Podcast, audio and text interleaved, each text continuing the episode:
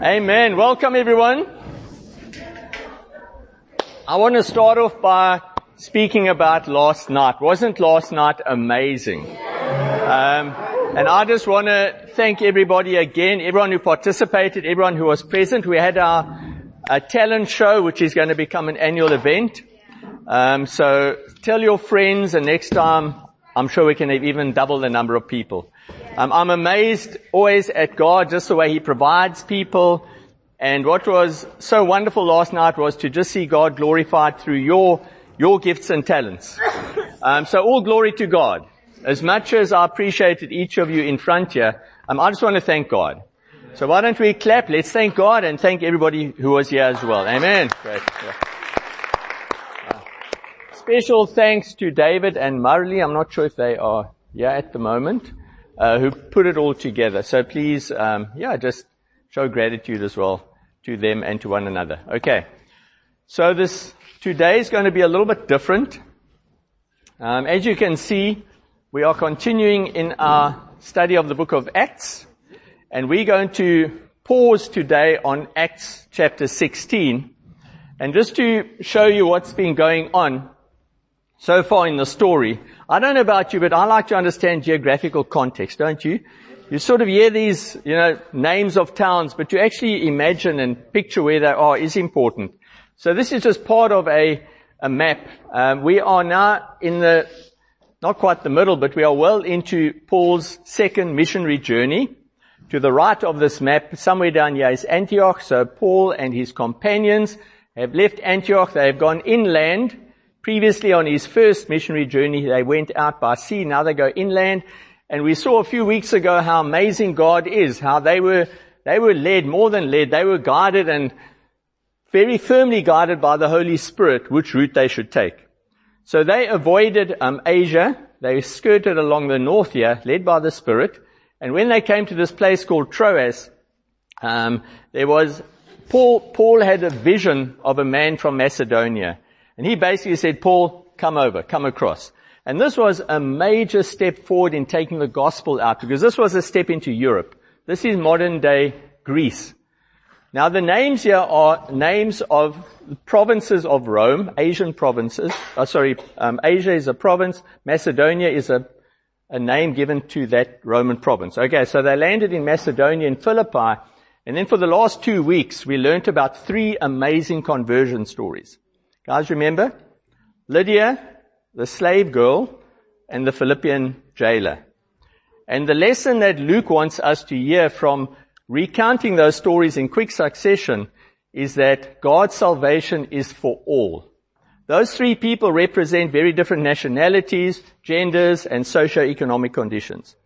So Luke, who wrote the Gospel of Luke and Acts, the main theme, the main thing that Luke wants to get across to us to the Christians back then and to us is that God's salvation is for all, all people.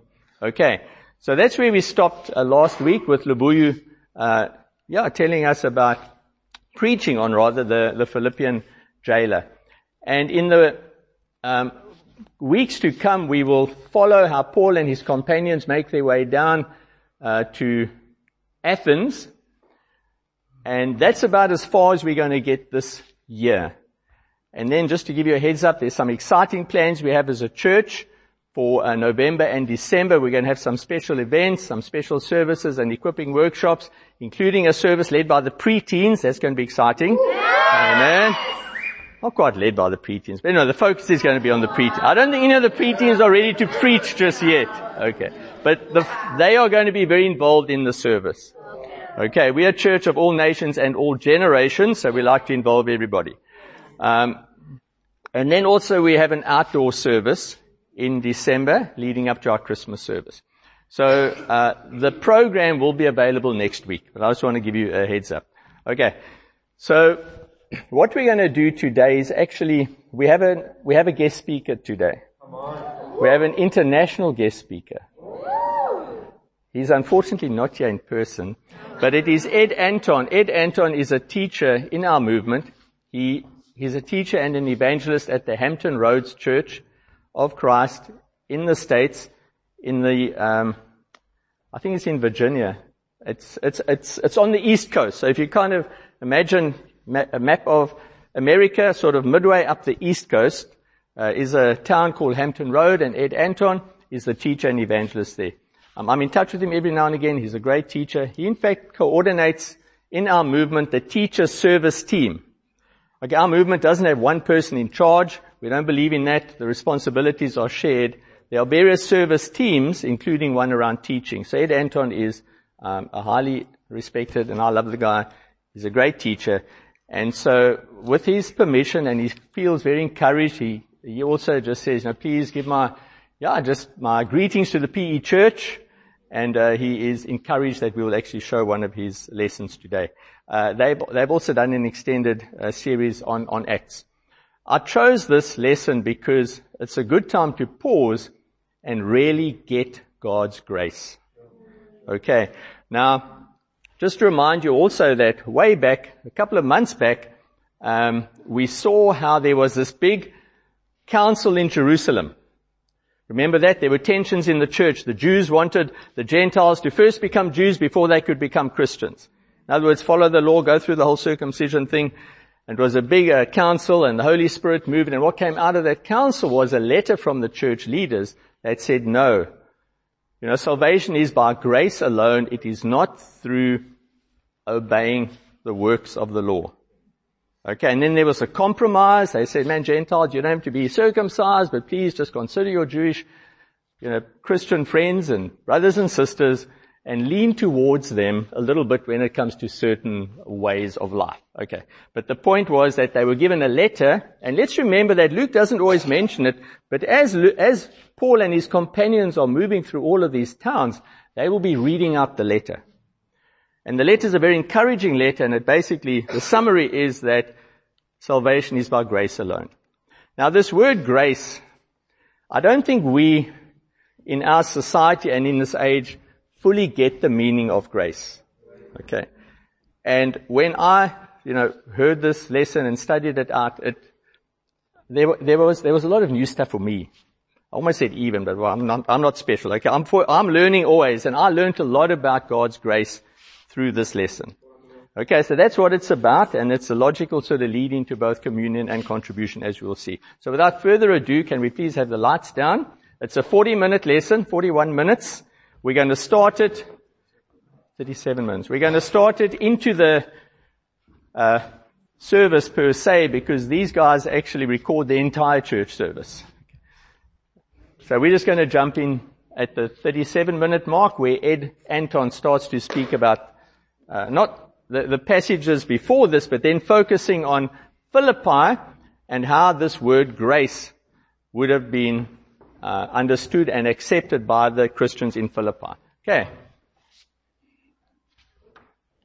We start to head into some places where the word grace actually informs us quite a bit about this whole idea of grace. And the title of the sermon today is Got Grace. And the reason why, it's because how many times have any of us, how many times have you had discussions with other people that have said, and maybe you've said it yourself, you know, I, I know we have the grace of God, but I'm not sure how it's really meant to motivate me.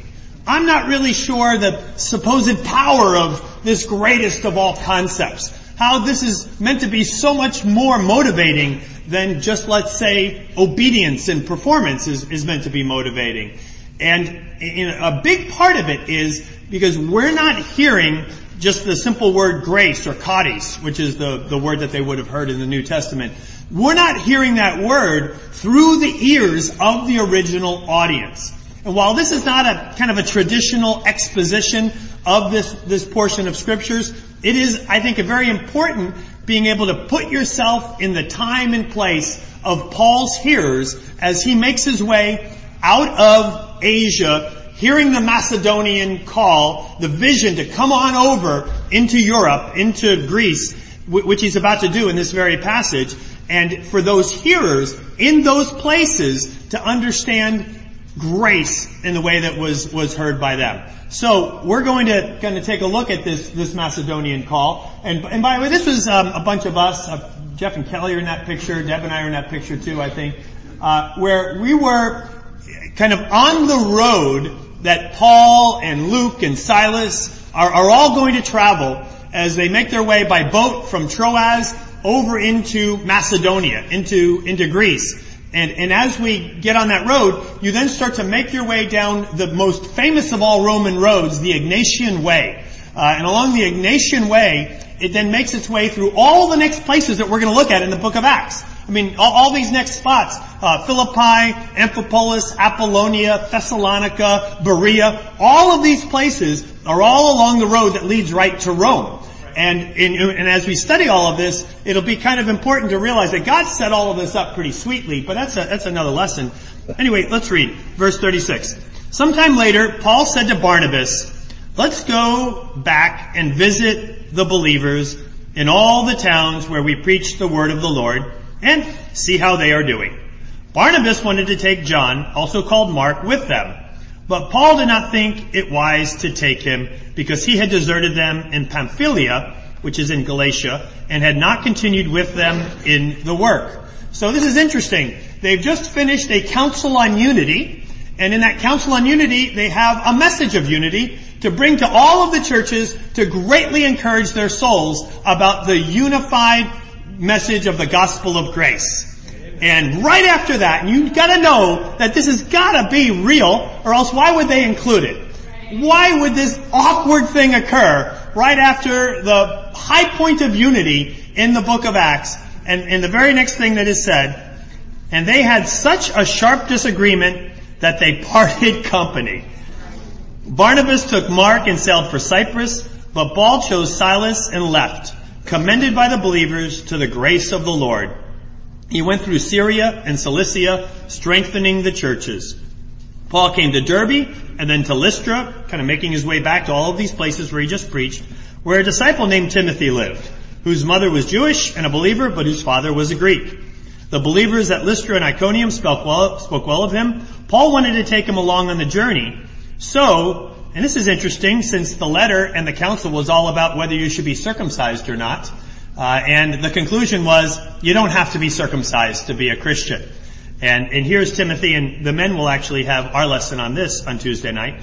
Um, Paul took him and circumcised him because of the Jews who lived in that area, for they all knew that his father was a Greek. I would imagine if you're Timothy, and this is about to happen to you, and you're 17 years old, about to be circumcised, you're probably saying to Paul, but, but Paul, we're carrying the letter. Like, here's the letter. Just, come on, just read it one more time. Please, just one more time, Paul, please. Just, just read the part about, you know, circumcision not necessary. Oh, you really think we gotta do this thing? And, and so they do. But again, we're, we're not gonna focus on that right now. It's just unbelievable that, that the Bible places these things one after another. Again, if this were some sort of a, um, uh, oh, let's say carefully curated myth, there's no way it would go down like this. Why is this included? Because it happened. Because it's truth. As they traveled from town to town, they delivered the decisions reached by the apostles and elders in Jerusalem for the people to obey. So the churches were strengthened in faith and grew daily in numbers. Paul and his companions traveled throughout the region of Phrygia and Galatia, having been kept by the Holy Spirit from preaching the word in the province of Asia.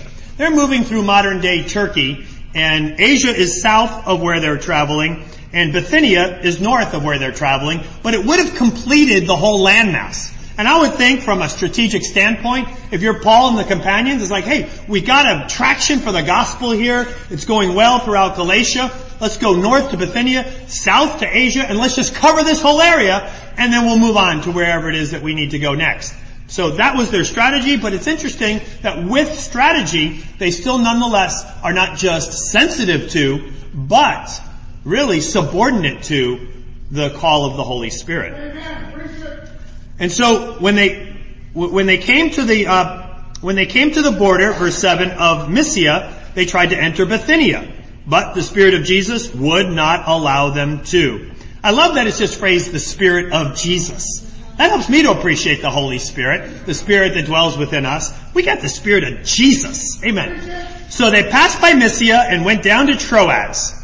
Now by the way, from Troas on, Paul, uh, the, the, this letter, the book of Acts, starts to say, and we, and we. So it seems like they picked up Luke in Troas, because now he starts talking in the first person. During the night, Paul had a vision of man of Macedonia standing and begging him, come over to Macedonia and help us. After Paul had seen the vision, we, here it starts, we got ready at once to leave for Macedonia, concluding that God had called us to preach the gospel to them. From Troas, we put out to sea, sailed straight for Samothrace, and the next day went to Neapolis. From there, we traveled to Philippi, a Roman colony. This is the only time that that's mentioned here. Of course, Rome would, would of course be a Roman colony, but Philippi is the only one so far that is designated a Roman colony. And because of that, I'm going to go a bit deeper into what people in a Roman colony would have heard when they would have heard a covenant of grace. A Roman colony and the leading city of that district of Macedonia. Macedonia is just simply the northern part of, of Greece. Uh, and in further south in Greece, they call it Achaia. We'll be encountering all of these words in the next couple paragraphs and chapters. Uh, but, but just know they, they moved from Turkey over to northern Greece, and later they're going to go to southern Greece. And then that's that's the geography as we would understand it today. And we stayed there several several days. Uh, on the Sabbath, we went outside the city gate to the river where we expected to find a place of prayer. We sat down and began to speak to the women who had gathered there. One of those listening was a woman of the city of Thyatira named Lydia, a dealer in purple cloth. She was a worshiper of God. The Lord opened her heart to respond to Paul's message. When she and the members of her household were baptized, she invited us to her home. If you consider me a believer in the Lord, she said, come and stay at my home. And she persuaded us. So we have this, this travel that occurs over from, from uh, the, the work that they were doing, really helpful fruitful work. I mean, tearing it up all throughout Galatia, Bithynia and Asia, simple to do, but they hear the call, over they go, and, and as they, as they make their way over to there, it says that they had been committed to the grace of God. That, that the brothers had committed Paul to the work of the grace of God. And as he is now going to bring the grace of God to all of these places, they are going to have to make sense of how it is it that the grace of God actually does bring us the depth of motivation where we can live lives that are uncapped, abounding in obedience. Lives that are, are overflowing with eagerness to do more and more, all for the sake of Jesus Christ. And there's no better place in our New Testament than landing in Macedonia Philippi, Thessalonica, Berea. this is all of Macedonia. These churches show us what they understood the grace of God to mean, and they show us what living out the grace of God really means. And so as they come in, they, they travel across the, the Egnatian way, right? And, and this will be a lesson a couple of weeks from now as we talk about the way God arranged all of this. But, but, but this was us on our trip as well. And here we are in Philippi. And in Philippi, we're in the middle of the Roman colony. We're in the middle of what's the agora and really being able to have some, some great insight while we're there of the grace of God that had established this city. Now, the city was established uh, earlier around 1, 160 BC, but the city was really, really kind of solidified right after the death of Julius Caesar. Julius Caesar was assassinated in the mid 40s BC. Right after his assassination, there was pandemonium and civil war. The, maybe the biggest civil war in the history of the Roman Empire. Um, Shakespeare writes about it, right? Back, way back when we studied the book of Philippi, we talked about this a little bit. But Julius Caesar is a, is one of the plays by, by Shakespeare, and in that, in that play, he, he names all of these names. They're not just simply literary names. These were like the main contenders for the throne in, in Rome and it was Brutus and Cassius on one side, and Mark Antony and Octavius, who or Augustus Caesar, like the biggest Caesar ever, Augustus Caesar. So you got these guys all squaring off, and they have these scuffles, but they don't have them just anywhere. They have them right off of the plain of where we're standing right now. The most famous civil war goes down right here. And around 42 BC, there's a massive war and Mark Antony and Octavius prevail. It's kind of like the final four and they knock out the other two guys. Uh, they, they prevail and, and all of those soldiers would have been likely simply either brought into slavery or vanquished by, by execution. Uh, as a matter of fact, both both Octavia, I'm sorry, both Brutus and Cassius, the leader of those two factions, the upstarts who, who killed, they also assassinated Julius Caesar. Both of them were killed. Actually, they knew they were about to be killed, so they killed themselves. So it, the rest of the troops saying, "Oh, our leader's dead, and our leader's dead. What what are you going to do to us?" And it was almost like they were ready for the worst. And you know what Augustus Caesar did instead? He said, you know what? Instead, here's what I'm going to do. I'm going to give you land and honor and Roman citizenship, and you can have it in Philippi. This is a place that was grounded on grace. Wow. Now, it doesn't stop there. Ten years later, Mark Antony and Augustus have, have their own conflict. They have a war as well, and all of Mark Antony's troops are vanquished at the hand of Augustus. Where does that battle occur? They come back to the same place. They have it right here outside of Philippi. These vanquished troops, likewise, will they be killed? No. They also are granted land and citizenship right here. You have an entire city that is founded by the most grateful people you could ever imagine. We deserve death. We should have had our heads cut off. We were re- rebels. We killed the Caesar. We then went up against the next Caesar. And yet at the end of the day, that Caesar, that Lord, that Savior, saved us and gave us this place. These were people that understood grace. And now they, they head into, uh, they head in, into um, this the, the, city, and that's a kind of a depiction of, of grace that I'll talk about in a moment here. But they head they head into the founding of this city of Philippi, understanding grace. And then Paul, when he swings through all of these cities, all of these northern Macedonian cities, uses the word grace quite quite quite liberally. And liberally meaning he does it a lot, not like he, he just uses it willy nilly. Uh, but but but he uses the word generously too. And what does it mean? What does this charis, this, this idea of, of gifting or grace mean to them?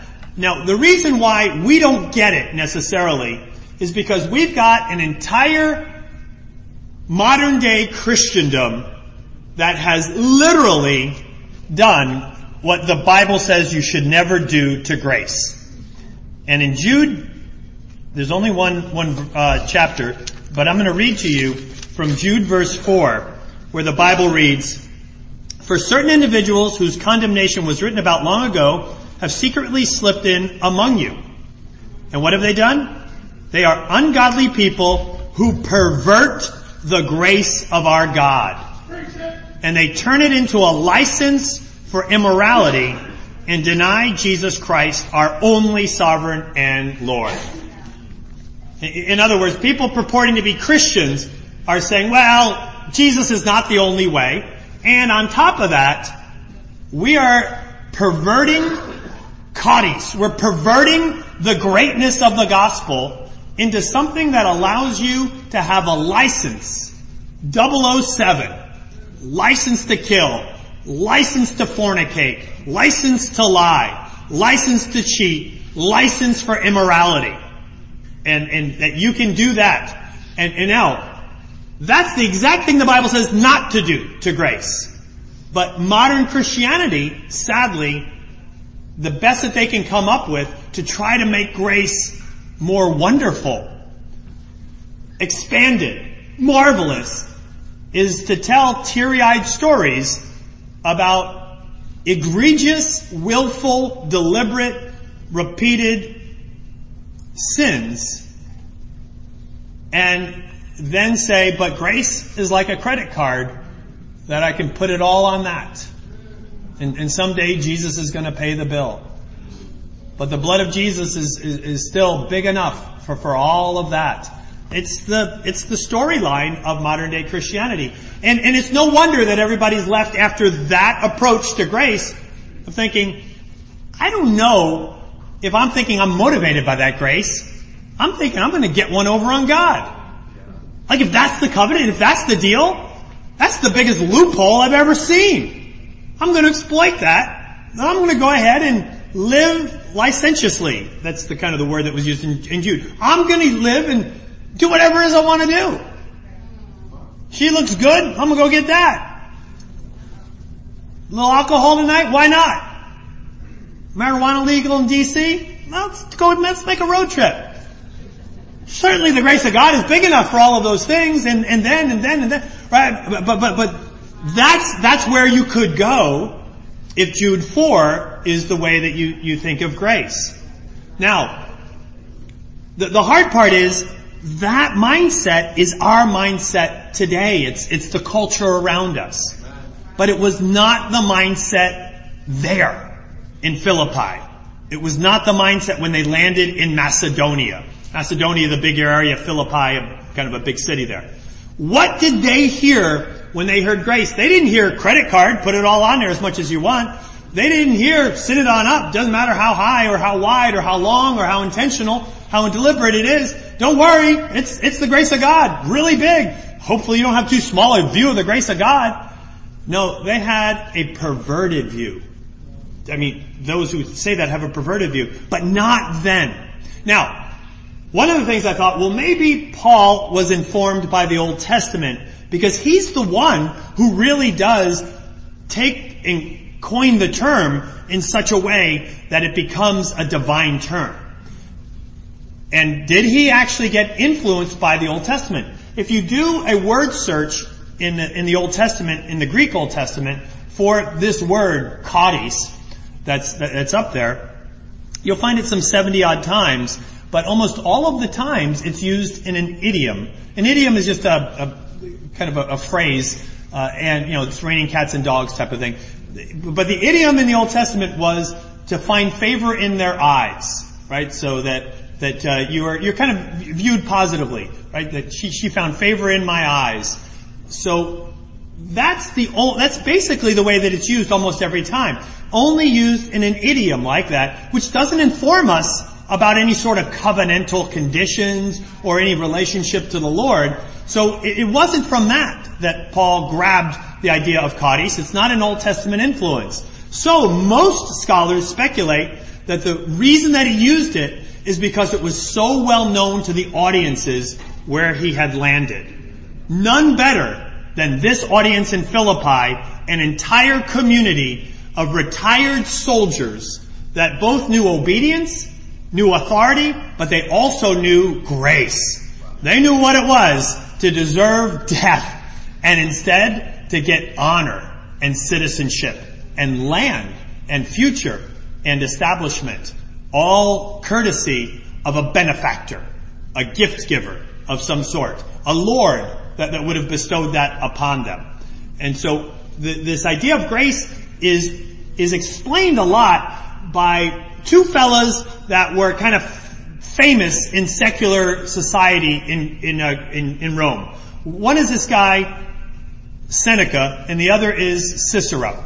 And they, they both lived kind of on either side of, of Jesus. As a matter of fact, I think Seneca lived almost the exact same years as Paul. I think he was born in 4 BC and died in 65 AD. A lot of people kind of peg Paul at those almost exact same dates that, that, that would have been him. So, I mean, very much contemporaries, but famous as you could imagine. They were the insider consultants to the Caesars.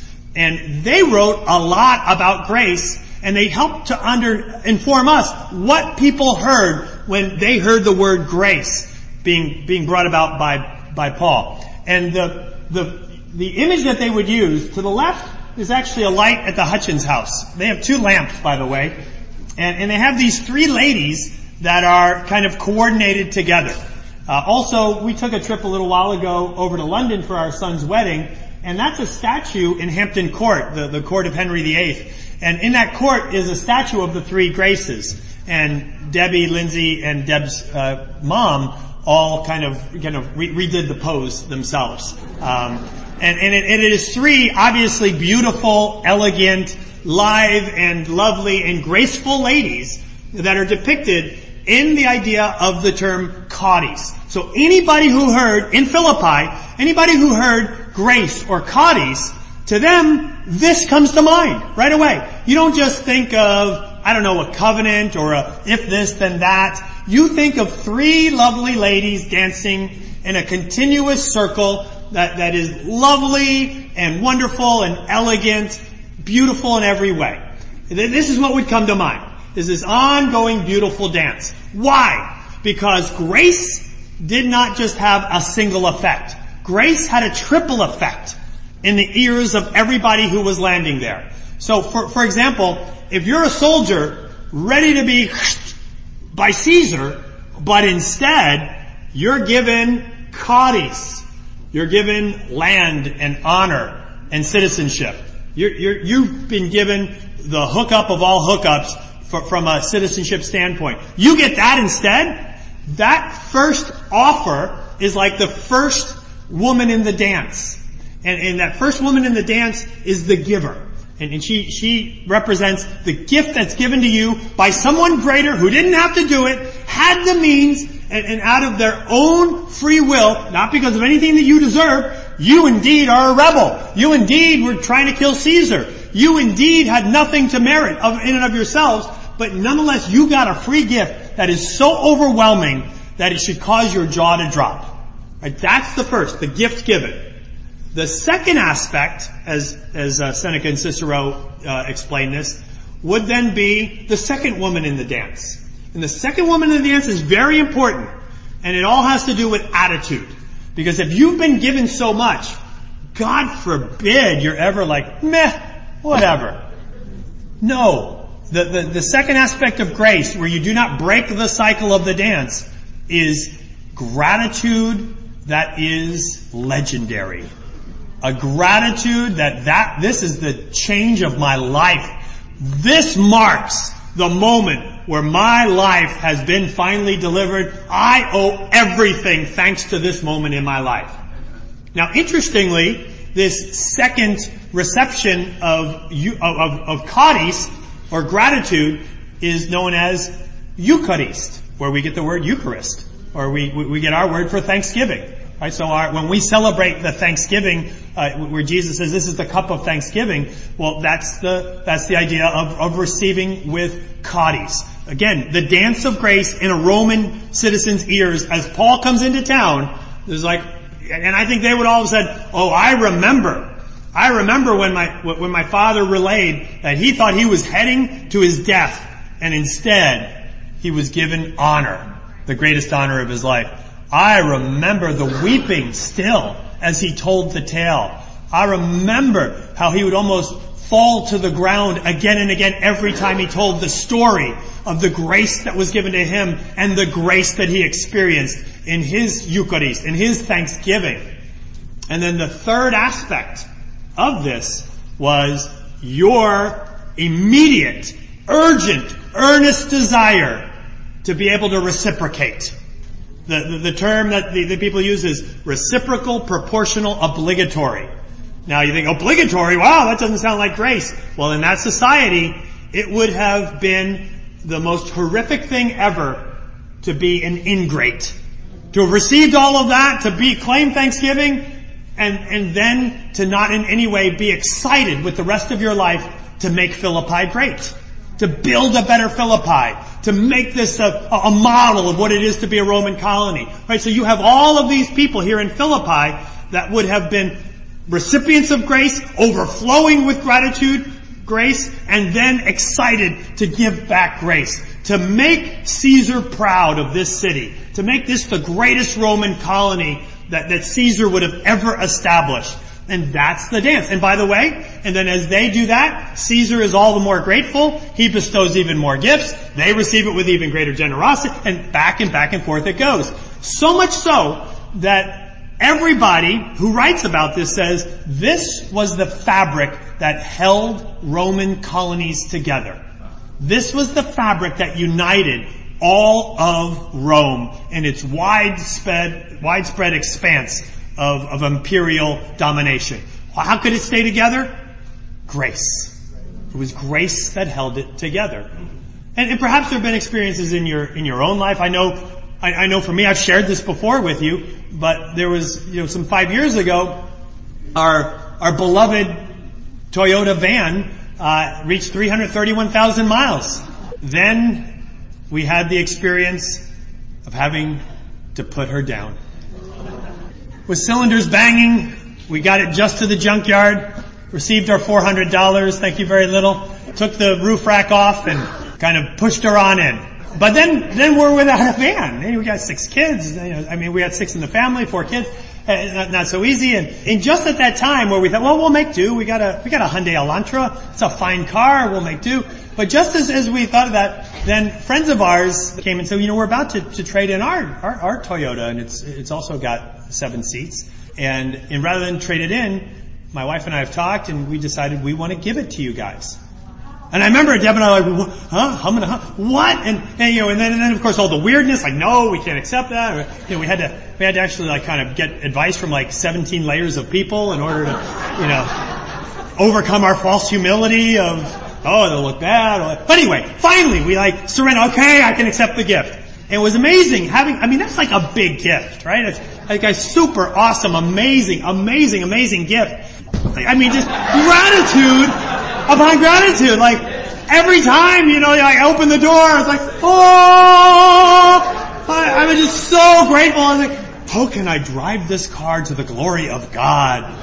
Maybe I didn't think it in that way. How can I drive this God to the glory of the giver of this gift? Any time though, that I heard that, that, that our friends in any way needed something, or maybe they could be encouraged by something, or something was going on that, that we could perhaps augment in some way. Oh my goodness, we're like, hallelujah! Now we know that this will encourage them. So cool that somebody mentioned this to us. I can't wait to go and encourage them. I can't wait to intercede. I can't wait to be a benefit to them in some way. And you know what that did? That just cemented our friendship. Because that dance of grace kept on going.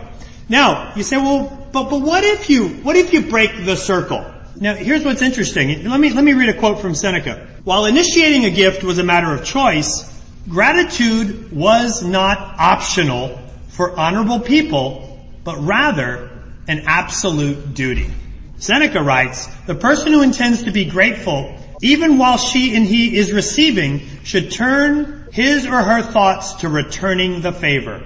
It's the practice that constitutes the chief bond of human society. This gratitude that is then kind of continued, this is interesting, was never broken. Matter of fact, there was no law in Roman code against breaking the cycle of grace.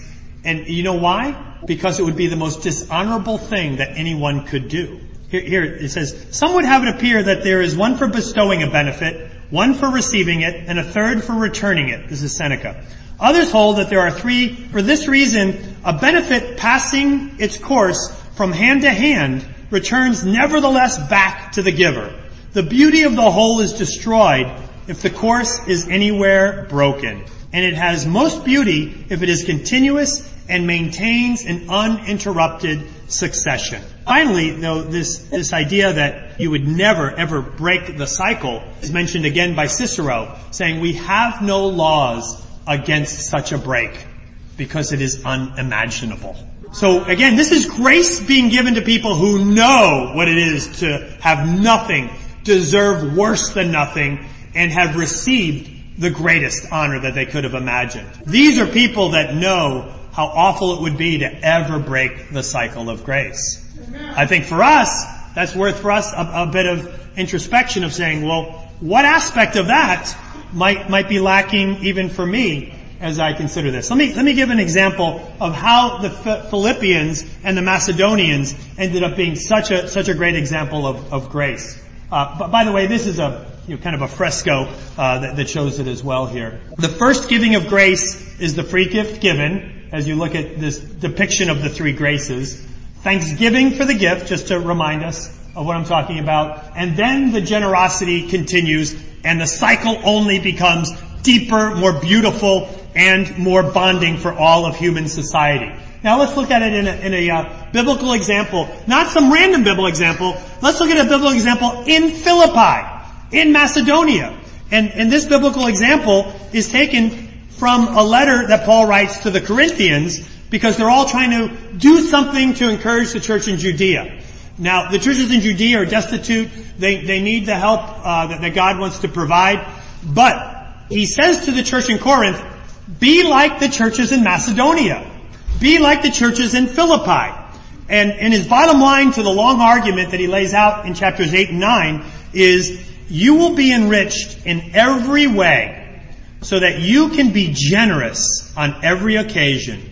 And through us, your generosity will result in thanksgiving to God. Do you see that? The grace given, you are enriched in every way. You then will be a thanksgiving to God, and then you in turn are generous on every occasion. As a matter of fact, if we if we looked at phrases throughout 2 Corinthians 8 and 9, uh, there's one in particular for it says this given of look look at how it's described. I'm going to read from uh, 2 Corinthians 8 verse 9. For you know the grace of our Lord Jesus Christ, that though he was rich, yet for your sake he became poor, so that through his poverty you might become rich. That's pretty deep, right? This is no small gift. This is as though your family has a child in need of a liver. Right? And, and, this is not just simply someone giving you the liver that, just out of the blue decides to bestow this upon you. They're a match and they can give it to you, but you wouldn't be able to afford the operation.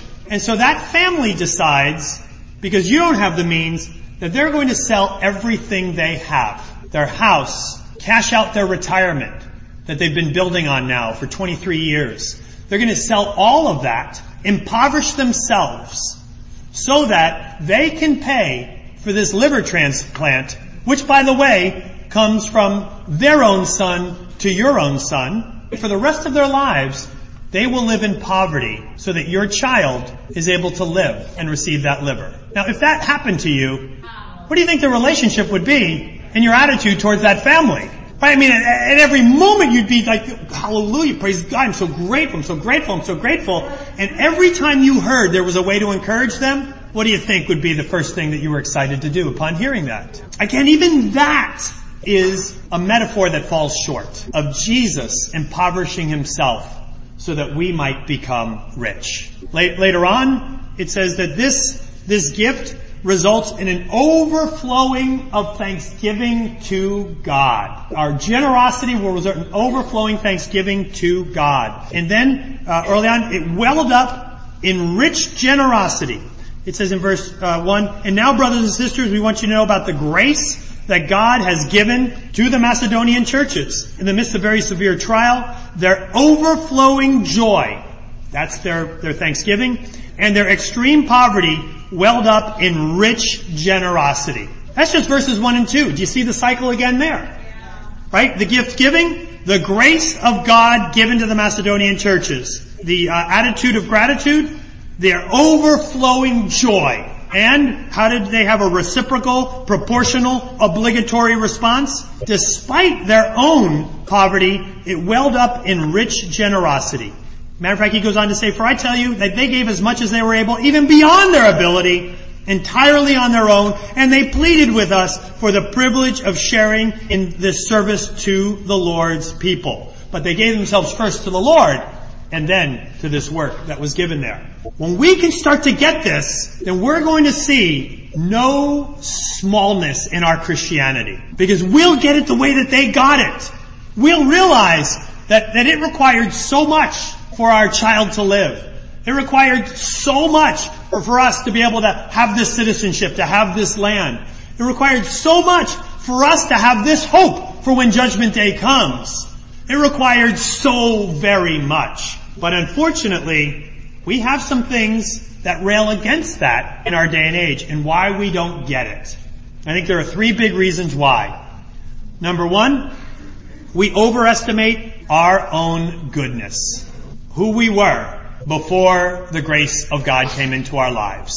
We gotta recognize that who we were was an absolute repulsive statement before a holy God. And if we were to appear before the judgment seat based on our own goodness, fiery lake that does not go out day and night forever and ever. And we, and, and once before the judgment seat and we saw through objective eyes our life's work, we'd be like, yes, I get it. But it's because we overestimate our own goodness.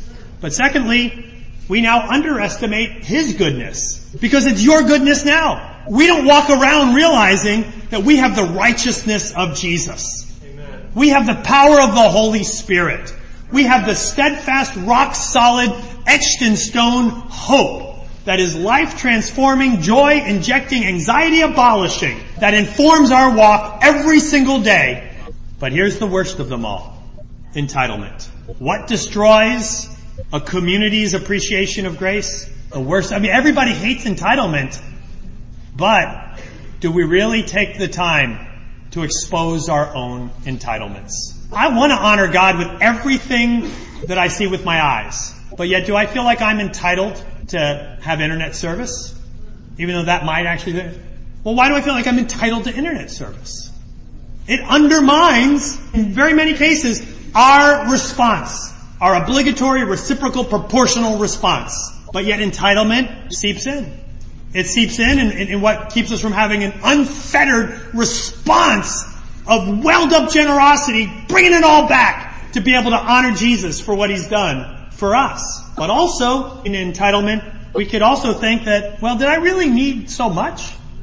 Was I really so bad? No. A lot of, a lot of our self-esteem culture has propped us up unnecessarily and also made us ill-equipped to realize that we're nothing much more a smudge of sewage in a divine perspective.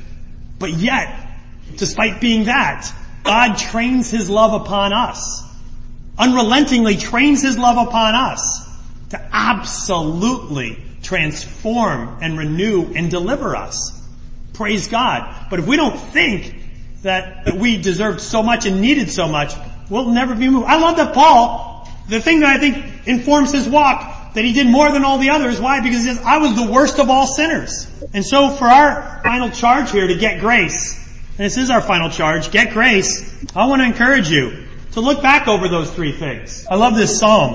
What shall I give back to the Lord for all his gifts to me? Something keeps us from having that as the, the thing that launches us in every day. And, and I think it is that we don't appreciate what sewage we were, what beauty we are, what a gift was given, how much it cost, how true it is, what expectations are built in a community of grace, and also what entitlements may have undermined it. Look at your before picture. Look at your after picture. Look at your entitlements. Keep at it until you have this same sentiment as the psalmist. What can I do to the Lord for all that He's done for me? Make this the focus of your conversations, of your discipleship, of your quiet times, of your prayers. Make this that so that there is nothing that would hinder the work of the grace of God in your life. Amen. We're dismissed.